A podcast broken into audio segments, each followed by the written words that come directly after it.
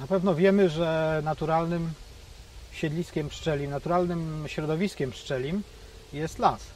Pszczoły na naszych terenach y, bytowały w lasach. Oczywiście y, w lasach tych występowały polany.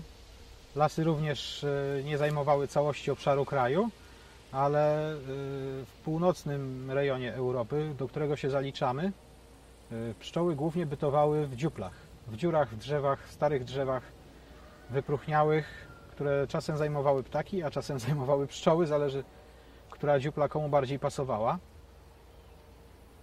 I myślę, że jednym z poważnych problemów współczesnego pszczelarstwa właśnie z odpornością pszczół jest y, brak dzikich siedlisk, w których pszczoły mogłyby w sposób dziki bytować y, i w naturalny sposób się selekcjonować. Dlatego, że umówmy się, że pszczelarstwo naturalne jest też jednak rodzajem pszczelarstwa i y, my staramy się selekcjonować nasze pszczoły według naszego widzimisię. Natomiast y, natura może mieć swój pomysł na to i wydaje mi się, że takie dzikie pszczoły stanowiłyby bardzo duże wsparcie nie tylko pszczelarstwa naturalnego, ale w ogóle pszczelarstwa, ponieważ te pszczoły, które w- dziczy są w stanie przetrwać bez niczyjej pomocy, prezentują y, bardzo poważne umiejętności, które mogłyby przekazać również pszczołom, które mieszkają w pasiekach. Dlatego bardzo ważny jest, myślę, projekt, który y, zaczyna się w lasach.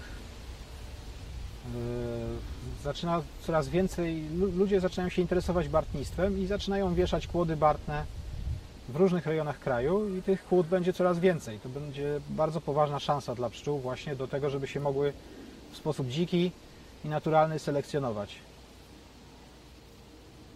Nieużytki lasy mają także taką zaletę, że tutaj nie prowadzi się oprysków pestycydami.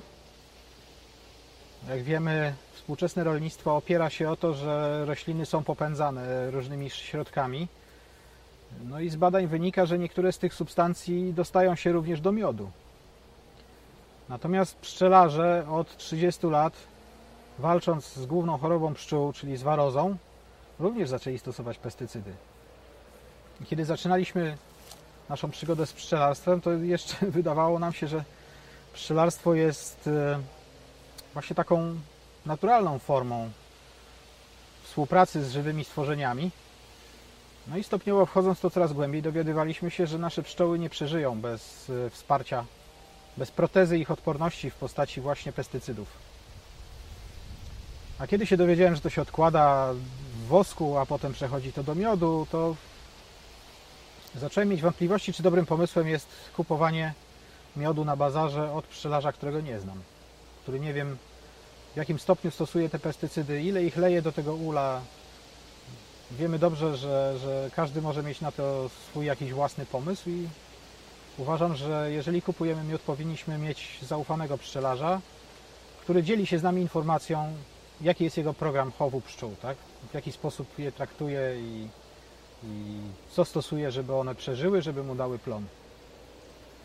Oczywiście pszczelarstwo naturalne opiera się o to, że staramy się nie stosować tych środków. Szukamy pszczół, które zdołają przetrwać bez pomocy tych środków. Na pewno to nie jest łatwe, no ale zamierzamy do tego dojść. Są przykłady na całym świecie, że jest to możliwe. Wymaga to tylko cierpliwości. No i przekonania, że, że wytrzymamy kilka lat współpracy z pszczołami, nie mając zbyt dużych zbiorów miodu.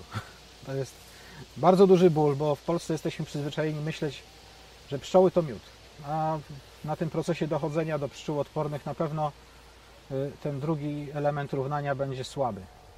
I to widzimy, to, to już widzimy. Po prostu uczymy się jako początkujący pszczelarze tej sztuki, którą wielu starych pszczelarzy zna, czyli bez potrzeby po prostu nie przeszkadzamy pszczołom w ich pracy. To jest, wydaje mi się, dosyć y, istotna część pszczelarstwa i niezbędna część pszczelarstwa naturalnego, tak mi się wydaje.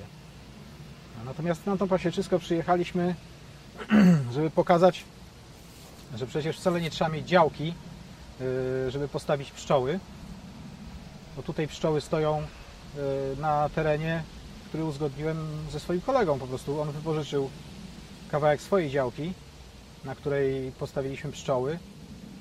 Myślę, że wielu ludzi bardzo lubi pszczoły i uważa je za pożyteczne stworzenia i po prostu można się z ludźmi dogadać, żeby postawić u nich ule. Niektórzy ludzie mają pole, mają kawałek pola, który w danym momencie go nie użytkują, a można w to miejsce podjechać samochodem. Można się z tym człowiekiem dogadać po prostu na jakąś formę współpracy, żeby postawić tam swoje ule. Także to nie, nie powinno być nigdy problemem.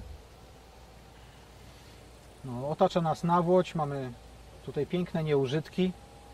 W tej okolicy właśnie teraz ta nawłoć rozkwita i dla naszej okolicy w zasadzie chyba jest to główny pożytek pszczeli, czyli pożytek pszczeli to jest to, co pszczoły jedzą.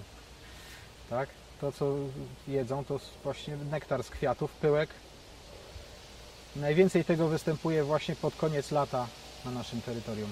Tutaj w okolicy na południe od Warszawy. Nie mamy tutaj pól uprawnych, mamy lasy, mamy właśnie nieużytki, które czekają na zagospodarowanie, więc niewiele jakichś roślin gospodarczych tutaj kwitnie, a nawłoć kanadyjska wypiera wszystko, co, co jej nie pasuje, czyli właściwie prawie wszystko, a zakwita dopiero w drugiej połowie sierpnia. I wtedy właśnie pszczoły mają co jeść, czyli mogą się zakarmić na zimę, mogą zebrać zapas na zimę.